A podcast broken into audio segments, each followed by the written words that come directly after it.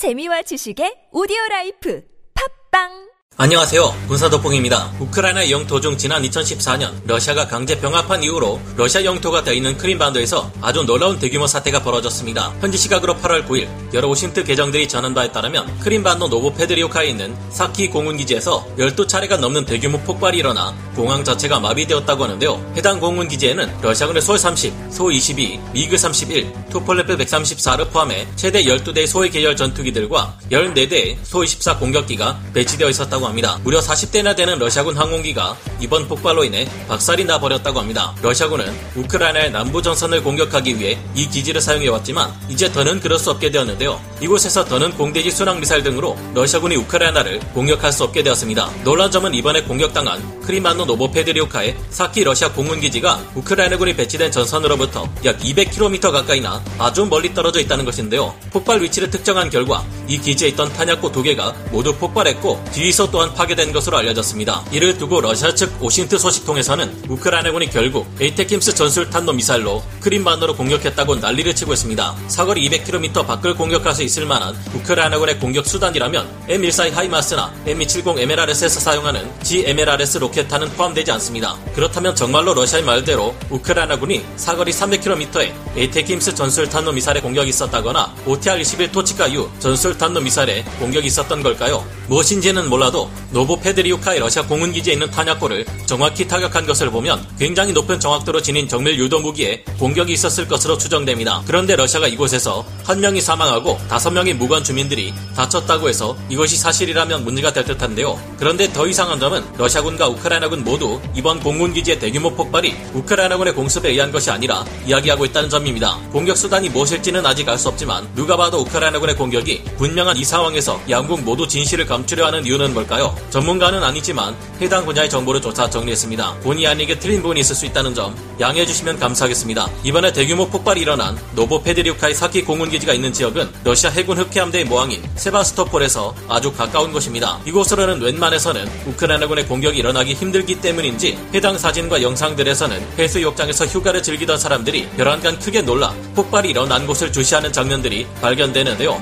이 같은 공격이 우크라이나군의 장거리 공격 미사일에 의한 것이라는 OSINT 보도들이 줄을 이었던 이유는 익명을 요구한 한 우크라이나군 관리가 미국 뉴욕 타임즈와 인터뷰에서 사키 공군기지를 공격했다는 주장을 했기 때문인 것으로 보이는데요. 이 보도 내용에 의하면 이번 공습에는 우크라이나 자국산 무기만이 사용되었다고 합니다. 하지만 이번 폭발 사고에서는 목표 지점이 정확히 파괴되었고 이 점을 볼 때 대량의 초정밀 요도 미사일 등의 공격이 아니고서야 벌어지기 힘든 일일 것으로 보입니다. 이번 러시아 공군기지의 공격에는 우크라이나 자국산 미사일인 그롬이 사용되었을 것이라는 추측도 있는데요. 그롬 미사일은 수출용 버전의 경우 50km에서 280km 사거리를 가지고 있고 우크라이나 국군이 운용하기 위해 개발된 버전의 경우 450km에서 500km 밖의 목표물을 타격할 수 있어 이번 러시아 공군기지 타격에 사용되었을 가능성이 있어 보입니다. 그러나 이 무기는 발사대가 극히 부족한 것으로 알려져 있고 이번 폭발 사건에서 러시아군의 탄약고와 공군기지가 정확히 파괴되었다는 점을 볼 때 드론보다는 ATACMS 전술 탄도 미사일이 사용된 것일 확률이 훨씬 크지 않을까 개인적인 추측을 조심스레 내놓아 봅니다. 친 우크라이나 OSINT 계정인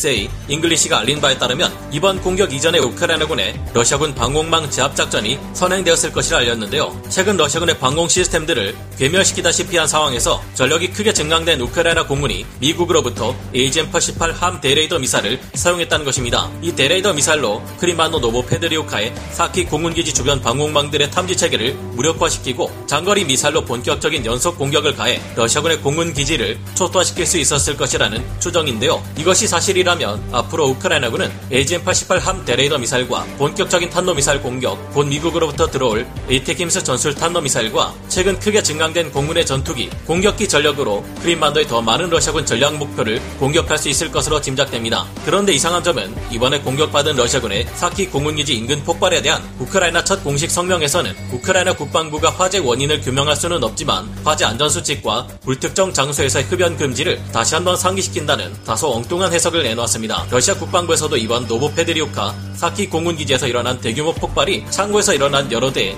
항공기 탄약 유폭 때문이라는 해석을 내놓았는데요. 미국의 전쟁연구소 ISW에서는 이에 대해 크렘린은 우크라이나 정부가 러시아 공군기지에 피해를 입힌 공격을 감행했다고 비난할 동기가 거의 없다는 해석을 내놓았습니다. 쉽게 말해 러시아 측에서는 우크라이나군이 노보페드리오카의 사키 공군기지를 미사일로 공격한 것이 아니라 자국군의 관리 부실로 인해 대규모 폭발 사고가 일어난 것이라 주장하고 있으며 진실이 우크라이나군의 공격에 의한 것이라 해도 이를 곧이곧대로 밝힐 이유가 없다는 것으로 보입니다. 왜일까요? 이유는 이번 공군 기지의 대규모 폭발이 우크라이나군의 공습에 의한 것이라는 점을 인정하는 것이 곧 러시아 방공 시스템의 비효율성을 입증할 것이기 때문이라고 합니다. 이미 지난번 흑해함대의 기함 모스크바 함이 우크라이나군의 바이락타르 드론과 Neptune 대함미사일 공격에 의해 파괴되었을 때 러시아 방공 시스템의 낮은 방공 성능이 드러나 입장이 곤란해졌는데 이번 공군 기지 폭발이 우크라이나군 공격에 의한 것이라면 이를 전혀 막아내지 못한 러시아군 방공 시스템의 허점을 전 세계에 대놓고 광고할 수는 없을 것이라는 판단입니다. ISW는 이번 러시아 공군기지의 폭발 사건의 정확한 원인이 무엇인지 밝힐 수 없지만 우크라이나군의 장거리 미사일 공격이나 파괴 행위에 의한 것일 가능성을 부정하지는 않았습니다. 러시아 국방부는 사키 공군기지의 탄약 보관소에서 러시아군의 미숙한 화재 대응 체계로 인해 몇몇 물자들이 폭발했다고 주장함으로써 우크라이나군의 미사일 공격이 이 지역에 있었다거나 사보타주가 폭발의 원인이라는 추측을 애써 부정하고 있는데요. 동시에 러시아 국방부는 이 사고가 공군의 어느 장비에도 피해를 입히지 않았다고 강조하고 있지만 이 같은 주장은 아주 쉽게 거짓말임을 알 수 있습니다. 이미 러시아 보건부에서는 이 지역에서 5명의 무관인들이 부상을 입었으며 한 명은 사망했다고 전했는데요. 공군 장비 손실이 전혀 없다는 러시아 측 보도와 달리 이미 여러 오신트 보도들에서는 러시아 소방관들이 해당 지역 전투기 화재를 진압하는 것을 보여주고 있습니다. 사실상 폭발 사고가 일어나기 전 이 공군 기지에는 무려 45대의 러시아 전술기들이 조기되어 있었고 40대 이상의 전술기들이 폭발로 인해 파괴되었다는 소식이 이후 전해졌는데요. 러시아 측에서 임명한 크림반도의 수장 세르게이 악쇼노프는 러시아 관료들이 사키 공군기지 근처에 몇몇 주민들만 대피시키고 있다고 주장했지만 여러 OSINT 보도들을 통해 전해지는 상황을 보면 이미 크림반도에서 러시아 본토로 이어지는 케르치 대교를 향해 긴 차량의 정체 행렬과 미니버스들이 출발하는 모습이 전해지고 있습니다. 여전히 바닥을 기고 있는 러시아군의 사기를 떨어뜨리지 않기 위해 사실을 은폐하려던 것일까요? 우크라이나 측도 사키 공군기지를 공격했다고 공식적으로 인정하지 않고 있는 것을 보면 이번 사건은 우크라이나군의 장거리 미사일 타격에 의한 것이 아니라 우크라이나 측 파르티 잔들에 의한 사보타주일 가능성도 의심되고 있는데요. 러시아 측 선전가인 마르가리타 시모니안 또한 이번 사키 공군기지 폭발 사고가 미사일이나 로켓 공습에 의한 것이 아니라 사보타주의 결과라 주장하고 있습니다. 하지만 만약 이번 러시아군 사키 공군기지의 폭발 사건이 우크라이나군의 장거리 미사일 공격에 의한 것이었다면 앞으로 많은 사람들이 케르치 대교를 통해 러시아 본토로 대피하고 난 후 더욱 무서운 공격이 가해질 수도 있을 것 같다는 생각이 드는데요. 바로 케르치 대교를 끊어버려 러시아군이 더 이상 증원될 가능성도 차단해버리고 보급을 받을 수 없게 만들어 고립되게 하는 것입니다. 벌써 그 장면을 묘사한 우표를 이처럼 발행하고 있는 것을 보면 앞으로 일어날 일을 미리 예고하는 듯 하기도 한데요. 지난번에도 우크라이나군은 이처럼 우표를 통해 러시아 흑해함대의 기함 모스크바 함을 파괴하는 장면을 묘사했는데 얼마 후 실제로 모스크바 함이 격침되는 일이 일어나 러시아군의 사기를 크게 떨어뜨린 바 있습니다. 사키 공군기지의 폭발 사고 원인이 정확히 무엇인지는 알 수 없지만 이와 별개로 우크라이나군은 러시아 점령 지역에 대한 가장 깊은 공격을 최근 감행하게 됐습니다. 세르히 클란 헤르손 민군청 고문은